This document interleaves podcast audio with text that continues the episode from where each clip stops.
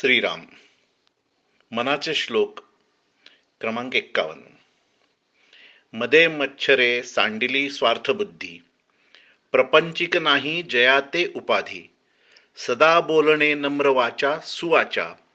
जगी धन्यतो दास सर्वोत्तमाचा. स्वार्थ मस्ती अहंकार आणि मत्सर सोडले पाहिजेत हे आपल्या वैयक्तिक वैयक्तिक प्रगतीमधील सर्वात मोठे स्पीड ब्रेकर आहेत. पण पण हे होणार कसे?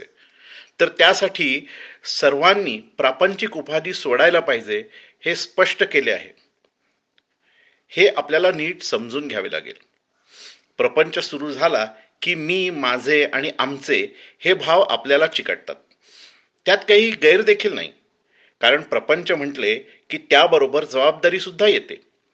आपल्या कुटुंबाची स्थिरता आरोग्य आणि भविष्याची चिंता या गोष्टीत माणूस इतका गुरफटून जातो की ह्या जबाबदारीच्या भावनेतून मिळणाऱ्या उपाधी सोडायची त्याची इच्छा खूपच प्रबळ होत जाते.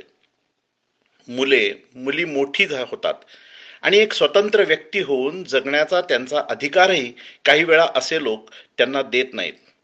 वयाच्या पंचेचाळीस पन्नासच्या टप्प्यावर असे उपाधिग्रस्त लोक खूप असतात. पण हीच ती वेळ असते. उपाधीपासून निवृत्त होण्याची. मान आदर स्वार्थ संपवून आपण सर्व गोष्टी पुढील पिढीला सोपवायला पाहिजेत आणि चांगले खरे बोलणे आणि नम्र वागणे जवळ केले पाहिजे. आपले तुपले करण्यापेक्षा सर्व स्वार्थबुद्धी विसर्जित करणे जमले पाहिजे. हे सोपे नाही.